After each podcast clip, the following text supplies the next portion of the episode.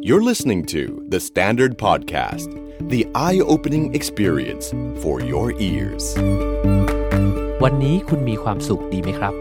สวัสดีครับผมนิ้วกลมสราวุธเฮงสวัสดิ์คุณกำลังฟังความสุขโดยสังเกตพอดแคสต์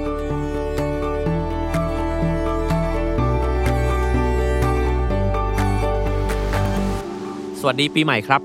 ปีใหม่นี้ตั้งเป้าหมายอะไรไว้ให้กับตัวเองแล้วหรือยังครับ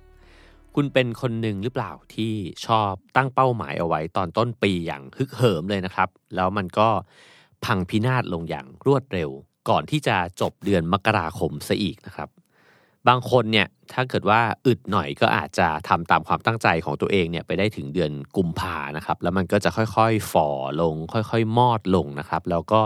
หายไปราวกับว่าเป้าหมายนี้เนี่ยมันไม่เคยถูกตั้งขึ้นมาเลยนะครับมีคนตั้งเป้าอะไรมากมายนะครับในช่วงเดือนธันวาปลายๆหรือว่าต้นเดือนมกราคมแบบนี้นะฮะก็ไม่ว่าจะเป็นเรื่องของการออกกำลังกายการนอนเร็วลดความอ้วนเลิกบุหรี่อ่านหนังสือให้มากขึ้นแล้วก็อะไรต่างๆนานานะครับที่มันจะดีต่อชีวิตเราเนี่ยนะครับซึ่งถ้าเกิดว่า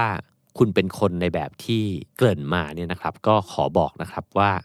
คุณก็คือมนุษย์ปกติธรรมดาคนหนึ่งนะฮะเพราะว่ามีสถิติที่เก็บมานะครับบอกว่าคนจำนวนเกิน แปดสิบเปอร์เซ็นต์ เนี่ยตั้งเป้าไว้ตอนต้นปีแต่ว่าทำไม่สำเร็จนะครับนั่นหมายความว่ามีแค่ ยี่สิบเปอร์เซ็นต์ เท่านั้นเองที่ทำสำเร็จซึ่งผมก็คิดว่า ยี่สิบเปอร์เซ็นต์ เนี่ยยังเยอะไปเลยด้วยซ้ำนะครับเพราะว่าดูจากตัวเองดูจากคนรอบๆตัวเนี่ยผมยังไม่เจอ ยี่สิบเปอร์เซ็นต์ ที่ว่านั้นเลยนะฮะนั่นจึงไม่ใช่เรื่องแปลกนะครับที่เราพยายามตั้งเป้าหมายอะไรขึ้นมาแล้วมันก็มอดดับไปแบบที่เราเป็นกันแต่วันนี้เนี่ยนะครับเนื่องในโอกาสที่เป็นปีใหม่นะครับผมก็อยากจะชวนทุกคนนะครับมาลองคิดกันดูครับว่าเราจะก้าวข้ามผ่านความปกติเดิมๆที่มันเกิดขึ้นซ้ำแล้วซ้ำเล่าทุกๆปีในชีวิตเราเนี่ยไปสู่การเป็นคนใหม่ที่จะมีความสุขกับการทำเป้าหมายได้สำเร็จนะครับอย่างน้อยเนี่ยปีนี้เนี่ยขอสักหนึ่งเป้าใหญ่ๆก็ยังดีนะฮะผมเชื่อครับว่าทุกคนเนี่ยทำได้นะฮะแต่ว่ามันอาจจะต้องมีอุปกรณ์บางอย่างที่จะช่วยเรานะครับวันนี้เนี่ยก็เลยขอเอาอุปกรณ์มาแบ่งปันกันนะครับถือว่าเป็นของขวัญปีใหม่ให้กับคุณผู้ฟังทุกคนก็แล้วกันนะครับอุปกรณ์ที่ว่านี้เนี่ยคือการเปลี่ยนแปลงในช่วงเวลาแค่ยี่สิบวินาทีในชีวิตประจำวันเท่านั้นเองนะฮะอืมนี่ถ้าเป็นพ่อค้าขายของเนี่ยก็ต้องบอกว่าเป็นการโฆษณาที่เร้าใจมากนะครับแต่ว่ามันจะเกินจริงหรือเปล่าเนี่ยเดี๋ยวค่อยๆไล่เรียงกันไปนะครับซึ่งไม่น่าเชื่อว่าการเปลี่ยนแปลงยี่สิบวินาทีนี้เนี่ยมันจะทำให้คุณสามารถวิ่งจบมาราธอนได้อาจจะทำให้คุณหุ่นดีได้นะครับหรือว่าทำให้คุณอ่านหนังสือได้หนึ่งร้อยเล่มหรือห้าสิบเล่มต่อปีทั้งๆที่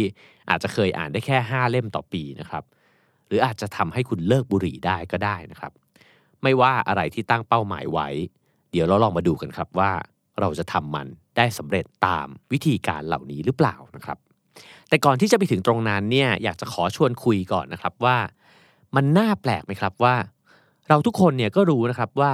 อะไรดีอะไรไม่ดีต่อชีวิตแต่ทำไมเราถึงไม่เลือกทำในสิ่งที่ดีนะครับแล้วก็มักจะเผลอทำในสิ่งที่ไม่ดีเนี่ยอยู่ตลอดเวลาเลยนะครับปัญหาก็เลยไม่ใช่ว่าเราไม่รู้หลายคนเนี่ยมีความรู้เยอะมากนะครับอ่านหนังสือทั้งหนังสือ how to หนังสือพัฒนาตัวเองฟังพอดแคสต์สารพัดเลยนะฮะได้แง่คิดได้เทคนิคชีวิตมากมายนะครับแต่ชีวิตก็ไม่ได้เปลี่ยนอะไรเหตุผลง่ายๆเลยครับก็เพราะว่าเรารู้แต่เราไม่ทำซึ่งความรู้ที่ไม่ลงมือทำเนี่ยมันก็อาจจะไม่มีความหมายอะไรเลยนะครับและความรู้มากมายในชีวิตของเราเนี่ยมักจะเป็นแบบนั้นครับในหนังสือ The Happiness Advantage นะฮะของคุณชอนเอเคอร์นะครับซึ่งเป็นนักวิจัยจากมหาวิทยาลัย Harvard เนี่ยนะฮะซึ่งก็ถูกแปลเป็นไทยนะครับโดยสำนักพิมพ์ วี เลิร์น นะฮะใช้ใช้ชื่อหนังสือว่าความสุขกับความสำเร็จอะไรเกิดขึ้นก่อนกันเนี่ยนะครับเขาก็ได้บอกครับว่ามนุษย์เราทุกคนเนี่ยเป็นแหล่งรวมความเคยชินครับเราก็เลยทำหลายสิ่งหลายอย่างในชีวิตเนี่ยนะฮะไปโดยอัตโนมัติเพราะว่าสมองของเราเนี่ย มีธรรมชาติเป็นการเรียนรู้นะครับจากการทำซ้ำซึ่งพอมันจดจำได้แล้วเนี่ยมันก็จะทำสิ่งต่างๆเนี่ยไปโดยอัตโนมัติเพราะฉะนั้นเนี่ยการหัดนิสัยใหม่ๆมันจึงไม่ใช่เรื่องง่ายเลยนะครับลองคิดดูว่าตอนที่เราจะแปลงฟันครั้งแรกเนี่ยโอ้โหมันก็ยากอยู่เหมือนกันนะครับว่าเออต้องหัดค่อยๆขยับแปลงสีฟันในปากยังไงนะฮะแต่ทุกวันนี้เนี่ยเราตื่นเช้ามาแล้วก็แปลงฟันกันทุกเช้าโดยที่เราแทบไม่ได้คิดด้วยซ้ำนะครับว่าเออวันเนี้ยฉันกำลังแปลงฟันอยู่บางทีก็คิดเพลินไปถึงนู่นถึงนี่ระหว่างแปลงฟันมากมายนะฮะผมชอบนะครับที่คุณชอนเอเคอร์เนี่ยเขาบอกว่าการสร้างความเคยชินใหม่เนี่ยเป็นการลงทุนที่จะให้ผลตอบแทนในระยะยาวนะครับก็คือว่าให้ทำไปเรื่อยๆครับจนมันติดเป็นนิสัยอาจจะเริ่มจากการลงมือทำวันละนิดก็ได้นะฮะซึ่งเขาก็อธิบายสิ่งที่เกิดขึ้นในสมองให้ฟังครับว่าในสมองของเราเนี่ยนะครับมันมีเซลล์สมองเนี่ยเป็นพันล้านเซลล์เลยแต่ละเซลล์เนี่ยก็พยายามที่จะเชื่อมต่อกันทุกที่ทุกทางเลยนะครับมันพยายามจะสร้างวิถีของประสาทก็คือว่าเส้นที่มันเชื่อมต่อระหว่างประสาทเข้าด้วยกันเนี่ยนะฮะที่มันซับซ้อนมากๆเส้นเหล่านี้เนี่ยสร้างขึ้นก็เพื่อที่จะก่อให้เกิดคำสั่งนะฮะซึ่งคำสั่งเหล่านี้เนี่ยจะนำไปสู่ความคิดแล้วก็การกระทำต่างๆของเรายิ่งเราทำสิ่งใดสิ่งหนึ่งบ่อยมากขึ้นเท่าไหร่เนี่ยพวกเซลล์ประสาทพวกนี้เนี่ยมันก็จะเชื่อมต่อเข้าด้วยกันได้ดีขึ้นมากขึ้นเท่านั้นนะครับและพอการเชื่อมต่อมันถูกเชื่อมเข้าด้วยกันบ่อยๆบ่อยๆบ่อยๆเนี่ยมันก็จะแข็งแรงขึ้นแล้วคำสั่งที่มันเป็นคำสั่งเดิมที่เราไม่เคยชินเนี่ยนะฮะพอเคยชินแล้วเนี่ยมันจะเดินทางได้เร็วขึ้นและนั่นก็เลยเป็นผลลัพธ์นะครับให้เราทำสิ่งที่เคยทำยากได้ง่ายขึ้นด้วยนะครับให้ลองจินตนาการถึงกิจกรรมที่เราเคยคิดว่ามันยากมากนะฮะเช่นการโยนจักกะลิงนะฮะหรือว่าการโยนลูกบอลสามลูกสี่ลูกขึ้นไป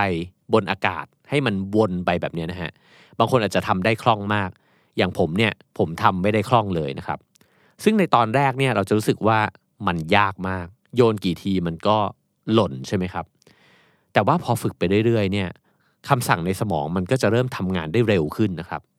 แล้วยิ่งฝึกยิ่งฝึกมันกลับกลายเป็นว่ามันง่ายไปแล้ว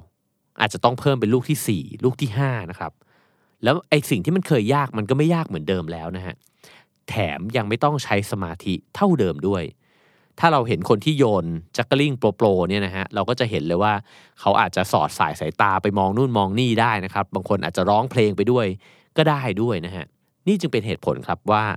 สมองของเราเนี่ยจริงๆแล้วมันฝึกได้และข่าวดีก็คือว่าการฝึกฝนของสมองเนี่ยไม่มีอายุนะครับไม่ว่าเราจะอายุเท่าไหร่เราก็ยังสามารถฝึกสมองให้เคยชินหรือว่าให้เก่งกับเรื่องใหม่ๆได้อยู่เสมอครับทีนี้เราจะฝึกสมองยังไงนะครับเพื่อที่จะสร้างนิสัยใหม่ขึ้นมาเนี่ยหลายคนมักจะมีจินตนาการล่วงหน้านะครับว่าเดี๋ยวฉันจะทำนู่นทำนี่นะฮะเช่นเดี๋ยววันเสาร์นี้เนี่ยฉันจะออกไปวิ่งหรือเย็นนี้เนี่ยฉันจะกลับไปอ่านหนังสือสักสองชั่วโมงนะครับหรือเดือนนี้เนี่ยฉันจะไม่กินขนมที่มันทำให้อ้วนอีกต่อไปแล้วนะฮะเวลาที่เราคิดถึงความตั้งใจเหล่านี้เนี่ยเราจะเห็นภาพที่ดูดีมากนะครับคือเราเห็นตัวเองใส่ชุดสวยๆหล่อๆเนี่ยออกไปวิ่งในสวนสาธารณะนะครับผิวเปล่งปลั่งอมชมพูเลยนะฮะเราเห็นตัวเองหยิบหนังสือเล่มใหม่ที่กองไว้เนี่ยขึ้นมาอ่านอย่างยาวนานนะครับแล้วก็เห็นตัวเองแบบว่าบอกปฏิเสธขนมแล้วก็กลายเป็นคนหุ่นดีขึ้นมานะครับแต่แล้วสิ่งที่เกิดขึ้นจริงๆเป็นยังไงครับวันเสาร์ตอนเช้าเนี่ยเราก็ยังนอนอืดอยู่บนเตียงเหมือนเดิมนะครับกลับบ้านไปแทนที่จะเปิดหนังสือดูก็หยิบรีโมทแล้วก็เปิดซีรีส์ดูก่อนนะฮะหรือว่าพอผ่านร้านขนมก็จัดขนมโปรดมากินแก้เครียดเหมือนเดิมอีกเช่นกันนะฮะทำไมเราถึงทำอย่างที่ตั้งใจไว้แล้วเนี่ยไม่สำเร็จผมว่านี่เป็นเรื่องที่เกิดขึ้นอย่างเป็นปกติมากๆเลยนะครับที่มันเป็นแบบนั้นเนี่ยก็เพราะว่าสมองของเราเนี่ยมักจะเลือกทำในหนทางที่ง่ายที่สุดเสมอครับซึ่งคำว่าง่ายเนี่ยมันมีสองระดับด้วยกันนะครับระดับแรกเนี่ยก็เพราะว่าสมองเราชินครับคือเราชินกับการนอนตื่นสายมากกว่าการตื่นเช้าไปวิ่งเราชินกับการดูซีรีส์ซึ่งแบบเราดูกันมา เป็นนิสัยไปแล้วเนี่ยนะฮะมากกว่าการหยิบหนังสือขึ้นมาอ่านเราชินกับการกินขนมที่เราชอบเนี่ยมากกว่าการกินผักผลไม้เราเรียกสิ่งเหล่านี้เนี่ยว่าความสุขของชีวิตครับหรือเราอาจจะเรียกมันว่าความบันเทิงก็ได้นะฮะแต่ที่เรารู้สึกเป็นสุขกับมันรู้สึกดีกับมันเนี่ยก็เพราะว่าเราชินครับ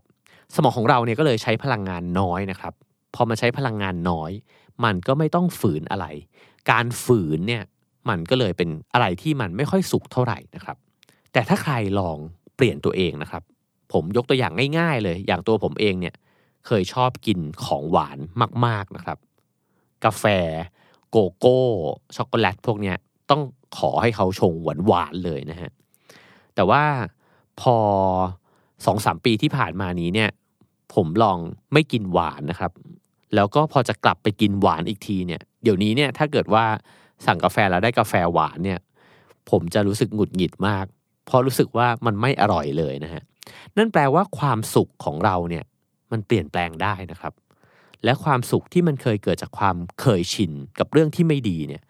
มันเปลี่ยนกลายมาเป็นความสุขที่เคยชินกับเรื่องที่มันควรจะเป็นได้เหมือนกันนะครับส่วนความง่ายระดับที่สองเนี่ยก็คือการเข้าถึงสิ่งเหล่านั้นเนี่ยได้ง่ายกว่าพูดให้เห็นภาพก็คือการนอนต่อเนี่ยมันง่ายกว่าการลุกขึ้นมาแต่งตัวไปวิ่งเยอะมากนะครับการหยิบรีโมทที่มันวางอยู่ตรงหัวเตียงเนี่ยที่หยิบทุกวันเนี่ยมันง่ายกว่าแล้วก็ใกล้มือกว่าการไปคุ้ยกองหนังสือที่กองทับกันอยู่สามสิบกว่าเล่มนะฮะและแน่นอนครับการหยิบขนมหวาน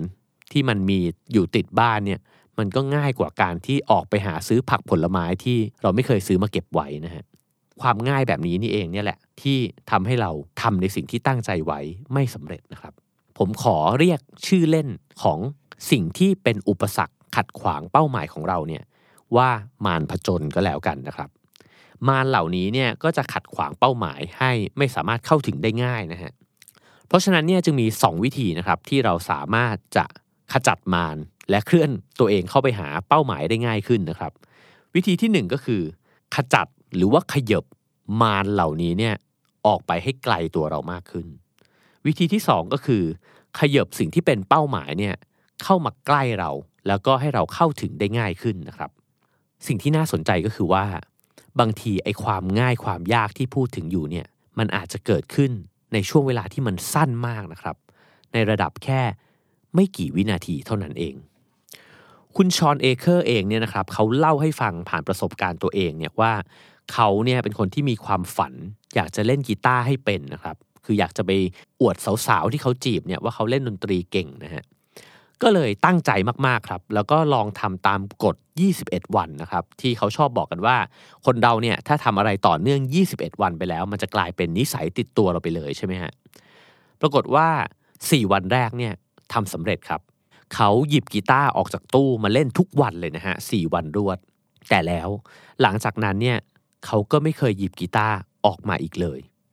เหตุผลก็คือกีตาร์มันอยู่ในตู้ครับกว่าจะเดินไปหยิบกีตาร์ได้เนี่ยเขาก็หันไปหยิบอย่างอื่นก่อนเสียแล้วนะครับแล้วเขาก็บอกว่าสิ่งที่เขาหยิบบ่อยที่สุดก็คือรีโมททีวีแล้วก็เปิดดู Netflix นะฮะก็เลยทำให้ยังคงเล่นกีตาร์ไม่เป็นนะครับแต่วันหนึ่งเขาฮึดขึ้นมาใหม่แล้วก็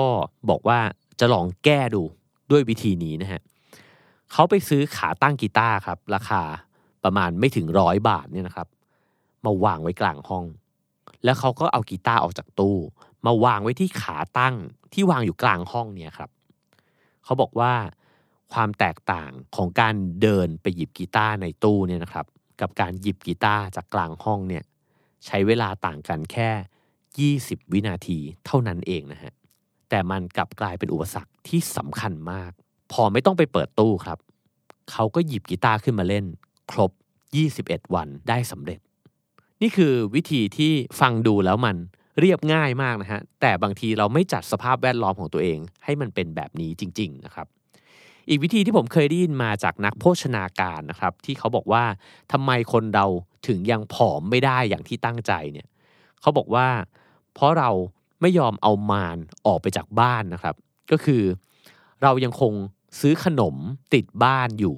ขนมที่เรารู้นะครับว่าเรากินไปเนี่ยเดี๋ยวมันก็ จะทำให้เป้าหมายการผอมของเราเนี่ยมันมอดไหม้ไปนะครับแต่เราจะรู้สึกตลอดเวลาครับว่ามีไว้สักถุงก็อุ่นใจนะฮะเกิดสี่ทุ่มหิวไม่มีอะไรกินก็ยังมีที่พักพิงใจเป็นขนมถุงนี้นะครับซึ่งการที่เรามีที่พักพิงใจแบบนี้เนี่ยแหละครับทำให้เราแกะขนมกินอยู่เรื่อยๆนะครับแล้วพอหมดเราก็ไปซื้อใหม่ข้อแนะนำของเขาก็คือว่าห้ามให้มีขนมเหล่านี้เนี่ยเข้ามาในบ้านตั้งแต่แรกเลยนะฮะหรือถ้าเกิดว่ามีก็เป็นวิธีที่โหดร้ายเหมือนกันนะครับคือบอกว่าให้ลองใส่กล่องหลายๆชั้นครับนึกถึงตุ๊กตาแม่ลูกดกรัสเซียนะครับให้เอาขนมถุงหนึ่งเนี่ยใส่ลงในกล่องแล้วก็เอาไอ้กล่องอีกกล่องอย่างที่ใหญ่กว่าเนี่ยมาใส่คล่อมลงไปนะฮะแล้วก็ใส่ซ้อนๆกันไปแบบนี้เนี่ยเราอาจจะแกะกล่องไปถึงกล่องที่สามนะครับแล้วเราก็อืมไม่กินก็ได้แล้วก็กลับขึ้นไปนอนอะไรแบบนั้นนะครับแต่ผมว่าใส่กล่องนี่ยากไปนะครับเราควรจะไม่เอาเข้าบ้านแต่แรกอาจจะง่ายกว่านะครับเพราะฉะนั้นเนี่ยก่อนที่จะใช้เทคนิคนี้เนี่ยสิ่งที่สำคัญก็คือเราต้องเห็นก่อนครับว่าเป้าหมายของเราคืออะไรและเราจะเห็นต่อเนื่องมาก็คือมารที่มันคอยขัดขวางเราไม่ให้ไปถึงเป้าหมายเนี่ยคืออะไรแล้วเราก็จะค่อยๆขยับมันออกไปจากตัวเราได้นะครับมีตัวอย่างหนึ่งในหนังสือเล่มนี้นะครับที่ตรงกับที่ผมใช้อยู่ในชีวิตจริงนะครับเพราะว่าตัวผมเองเนี่ยก็เคยเป็นคนที่วิ่งกระสอบกระแสะมากนะครับคือวิ่งวันละห้ากิโลวิ่งบ้างไม่วิ่งบ้างนะครับแต่ตอนที่ตั้งใจว่าอยากจะวิ่งให้จบสักหนึ่งมาราธอนเนี่ยผมก็รู้สึกว่าการตื่นขึ้นมาวิ่งในแต่ละวันเนี่ยมันยากมากเลยนะฮะแต่สิ่งหนึ่งที่ที่ทำนะครับก็คือใช้วิธีการบังคับตัวเองด้วยการเหมือนให้สัญญากับตัวเองไว้ด้วยการกระทำนะครับวิธีเรียบง่ายมากครับก็คือใส่ชุดวิ่งเนี่ยแล้วก็นอนไปเลยนะฮะซึ่งตรงกันกับผู้เขียนหนังสือเล่มนี้เขาก็บอกว่าเขาใช้วิธีนี้ด้วยเหมือนกันนะครับแต่เขาหนักข้อกว่าผมอีกคือเขาสวมถุงเท้าด้วยเลยนะฮะนั่นหมายความว่าเขาจะตื่นมาเนี่ยแค่สวมรองเท้าแล้วก็พร้อมวิ่งแล้วเลยนะฮะของผมยังต้องสวมถุงเท้าอีกทีนึงซึ่งผมพบว่าคืนไหนที่ผมนอนไปเนี่ยพร้อมกับชุดวิ่งเนี่ยนะครับเราจะรู้สึกเลยว่าเช้าวันรุ่งขึ้นเนี่ยมันจะออกไปวิ่งได้ง่ายมากเพราะว่ามันลดแรงเสียดทานทั้งหลายที่มันจะเกิดขึ้นตอนที่เราตื่นมาไปแทบหมดสิ้นแล้วนะครับและสิ่งที่มันเกิดขึ้นบ่อยๆและทำให้เราออกไปวิ่งก็คือวันที่เราสวมชุดวิ่งเข้านอนแต่เช้านั้นเนี่ยเราตื่นมาแล้วเราก็เห็นตัวเองในชุดวิ่งในกระจกนะครับแล้วไม่ได้ออกไปวิ่งความรู้สึกนั้นก็คือรู้สึกว่าเราผิดสัญญากับตัวเองนะครับผมว่านี่เป็นวิธีง่ายๆนะครับก็คือลองให้สัญญากับตัวเองด้วยการผูกมัดอะไรไว้ด้วยการกระทำสักอย่างหนึ่งที่จะช่วยลดความยากนะครับของการเริ่มต้นทำสิ่งที่เราตั้งใจไว้มาถึงอีกอุปสรรคหนึ่งนะครับที่ทำให้เราเนี่ยไม่ได้ทำตามที่ตั้งใจไว้นั่นก็คือทางเลือกที่มันหลากหลายเกินไปครับเช่นถ้าเกิดว่าเราจะออกกำลังกายนะครับแล้วก็เรามีทางเลือกครับว่าเอ๊ะวันนี้จะวิ่งดีหรือว่าว่ายน้ำดีหรือจะไปฟิตเนสหรือจะโทรนัดเพื่อนไปปั่นจักรยานคือระหว่างที่เราคิดทางเลือกเหล่านี้อยู่เนี่ยสุดท้ายแล้วเนี่ยเราจะไม่ได้ออกกำลังกายนะครับเพราะว่าสมองเนี่ยใช้พลังไปกับการตัดตัวเลือกเหล่านี้เนี่ยในระหว่างที่คิดว่าทำอะไรดีทำอะไรดีแบบนี้เนี่ยใช้พลังงานไปเยอะมากนะครับแล้วก็ไม่เอาดีกว่าเดี๋ยวหมดเวลาละก็ไปกินขนมดีกว่านะครับตัวเลือกแบบที่ว่าเนี่ยมันมีอีกเยอะมากเลยนะครับในชีวิตเช่นเราอาจจะอ่านหนังสือน้อยเพราะว่ามีหนังสือที่มันกองอยู่บนโต๊ะหรือว่าหัวเตียงเนี่ยเยอะเกินไปมีสิ่งที่เราอยากฝึกตัวเองให้เก่งมากเกินไปนะครับหรือว่ามีเป้าหมายในปีนี้หรือว่าช่วงนี้เนี่ยเยอะเกินไปพอมองออกไปเนี่ยมันเหมือนต้องเลือกต้องคิดอยู่ตลอดเวลานะครับก็เลยไม่รู้จะเริ่มจากอะไรก่อนแล้วก็หมดแรงลงซะก่อนนะครับภาพที่เราจะเห็นได้ง่ายๆเลยนะครับผมว่าหลายคนจะเป็นก็คือว่าเวลาเราเปิดทีวีขึ้นมาแล้วก็คิดว่าเออวันนี้ดูหนังหรือว่าดูซีรีส์สักเรื่องหนึ่งนะฮะแล้วเปิด Netflix ขึ้นมาเนี่ยแล้วเราพบกับตัวเลือกแบบหลายร้อยอ่ะเราก็จะเลื่อนจอดูไปเรื่อยๆเรื่อยๆเรื่อยๆผ่านไปประมาณชั่วโมงกว่านะครับเราใช้เวลากับการเลือกเนี่ยมากกว่าเวลาในการดูซะอีกนะครับคำแนะนำครับก็คือตัด choice ออกให้เหลือน้อยที่สุดครับ ถ้าเป็นไปได้ก็คือให้มันเหลือสิ่งเดียวเลยชัดๆนะครับเพื่อที่จะได้ทำสิ่งนั้นโดยที่ไม่ต้องเลือกเลยนะฮะเช่นพรุ่งนี้จะตื่นขึ้นมาวิ่งสิบกิโลในหมู่บ้านจบเลยครับไม่มีสิบห้าโลปั่นจักรยานว่ายน้ำที่ไหนใดๆกับใครนะฮะคือแค่นี้เรียบง่ายนะครับแล้วก็ทำหนังสือที่อยากอ่านวางไว้เลยครับหนึ่งเล่มสัปดาห์นี้จะอ่านเล่มเนี้ยให้จบเล่มเดียวเลยครับชัดๆแต่จบฮะและข้อสุดท้ายนะครับก็คือการตั้งกฎในการทำหรือไม่ทำสิ่งต่างๆให้กับตัวเองอันนี้จะเคร่งครัดสักนิดหนึ่งนะครับแต่ผมว่าน่าจะใช้ได้ดีกับตัวเราเองในช่วงเวลาที่เรายังไม่ค่อยแข็งแรงในวินัยตัวเองสักเท่าไหร่นะครับเช่นกำหนดตารางไว้เลยครับว่าจะอ่านหนังสือหนึ่งชั่วโมงก่อนนอนตั้งแต่ สาม ทุ่มถึง สี่ ทุ่มช่วงเวลานี้เนี่ยจะไม่ทำอะไรอื่นเลยนะครับหรือจะปล่อยอนุญาตให้ตัวเองเนี่ยได้เล่น Facebook หรือโซเชียลมีเดียทั้งหลายเนี่ยเป็นเวลาหนึ่งชั่วโมงเต็มเลยทุกวันโดยไม่ต้องรู้สึกผิดนะครับแล้วก็กันช่วงเวลานี้ไว้แต่ว่าระหว่างวันเนี่ยก็อาจจะมีอีกกฎหนึ่งก็คือว่าพยายามไม่หยิบมันขึ้นมาดูบ่อยๆในช่วงเวลาที่เราต้องทำงานแล้วก็อยากจะอาศัยความคิดที่มันหลั่งไหลนะครับที่มันมีสมาธิมากๆซึ่งการกำหนดกฎแบบนี้เนี่ยก็จะทำให้เราควบคุมตัวเองได้อย่างชัดเจนขึ้นนะครับทั้งหมดที่ว่ามาเนี่ยนะครับมันเป็นรายละเอียดเล็กๆน้อยๆนะครับในชีวิตประจำวันของเราแต่ผมว่ามันเป็นรายละเอียดที่สำคัญและถ้าเกิดว่าเราสามารถจัดการหรือวางระบบนะครับให้กับตัวเองแบบนี้ได้เนี่ยเรามีโอกาสที่จะเคลื่อนตัวเองเข้าใกล้เป้าหมายมากกว่าที่เคยเป็นมานะครับผมลองสรุปให้ฟังสั้นๆนะครับเป็นการปิดท้ายก็คือข้อหนึ่งอย่าตั้งเป้าเยอะเกินไปครับในช่วงเวลาที่พลังดูพรุ่งพล่านแบบนี้นะฮะในช่วงต้นปีเนี่ยก็มันอาจจะดูว่าเราทำไหวแต่จริงๆแล้วเนี่ยเลือกเฉพาะที่สำคัญมาแค่ไม่กี่อย่างนะครับน้อยๆเน้นๆและทำให้เห็นการเปลี่ยนแปลงเนี่ยจะดีกว่าคำแนะนำก็คือเลือกเป้าหมายที่สำคัญที่สุดมาแค่ทีละหนึ่งเป้านะครับแล้วตั้งใจทำมันให้สำเร็จให้ได้ข้อสองครับให้ตระหนักรู้อยู่ตลอดเวลานะครับว่าเรากำลังฝึกโยนลูกบอลสามลูกเพราะฉะนั้นเนี่ยมันไม่ง่ายครับแต่เราจะทำมันได้ถ้าเราทำมันบ่อยๆจนสมองเราเนี่ยเคยชินกับมันกลายเป็นเรื่องปกติของเรานะครับถึงวันนั้นเนี่ยเราจะไม่ต้องใช้ความพยายามเท่าเดิมสตาร์ทเครื่องให้ติดครับแล้วเอาชนะช่วงความฝืดแรงเสียดทานช่วงแรกไปให้ได้ข้อสามครับเอาเป้าหมายวางไว้กลางห้องนึกถึงกีตาร์ของคุณชอนเอเคอร์เนี่ยนะครับอะไรที่เราเห็นว่ามันสำคัญเอามันมาวางไว้ในจุดที่เราจะได้จับมันทุกวันนะครับจัดสรรสภาพแวดล้อมให้เข้าถึงง่ายที่สุดนะครับและในทางตรงกันข้ามก็คือกำจัดมารที่เป็นตัวรบกวนเป้าหมายเราเนี่ยออกไปให้พ้นหูพ้นตาพ้นมือของเราซะข้อสี่ครับให้สัญญากับตัวเองด้วยการกระทำย้ำว่าด้วยการกระทำนะครับเพราะว่าเรามักจะให้สัญญากับตัวเองในใจเสมอว่าเดี๋ยวฉันจะทำเดี๋ยวฉันจะทำแต่การกระทำเนี่ยหมายความว่าคุณสวมชุดวิ่งเมื่อคุณบอกว่าพรุ่งนี้เช้าคุณจะวิ่งคุณเอาสิ่งที่คุณจะต้องทำเนี่ยมาแปลงเป็นการกระทำนะครับแล้วก็พร้อมที่จะลงมือทำตามที่สัญญากับตัวเองไว้นะครับข้อห้าก็คือเวลาที่เลือกกิจกรรมแล้วเนี่ยตัด choice ทุกอย่างล่วงหน้าเอาไว้เลยให้เหลือเป็นการวางแผนที่มีภาพที่ชัดมากนะครับแล้วก็เรียบง่ายแล้วทำสิ่งนั้นซ้ำๆจนกว่ามันจะกลายเป็นนิสัยนะครับข้อหกครับสุดท้ายสร้างกฎให้ตัวเองที่จะทำหรือว่าไม่ทำสิ่งต่างๆนะครับซึ่งทั้งหมดที่พูดมาเนี่ยไม่ได้หมายความว่าเราจะต้องใช้ชีวิตตามตารางหรือว่าตามสภาพแวดล้อมแบบนี้เนี่ยไปตลอดแต่นี่คือเทคนิคที่สำคัญครับในการที่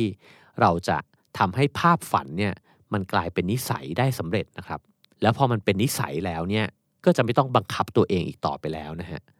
เพราะว่าการเปลี่ยนนิสัยเนี่ยมันยากมากพอเป็นนิสัยแล้วเนี่ยถ้ามีคนบอกว่าให้เลิกทำสิ่งนั้นเนี่ย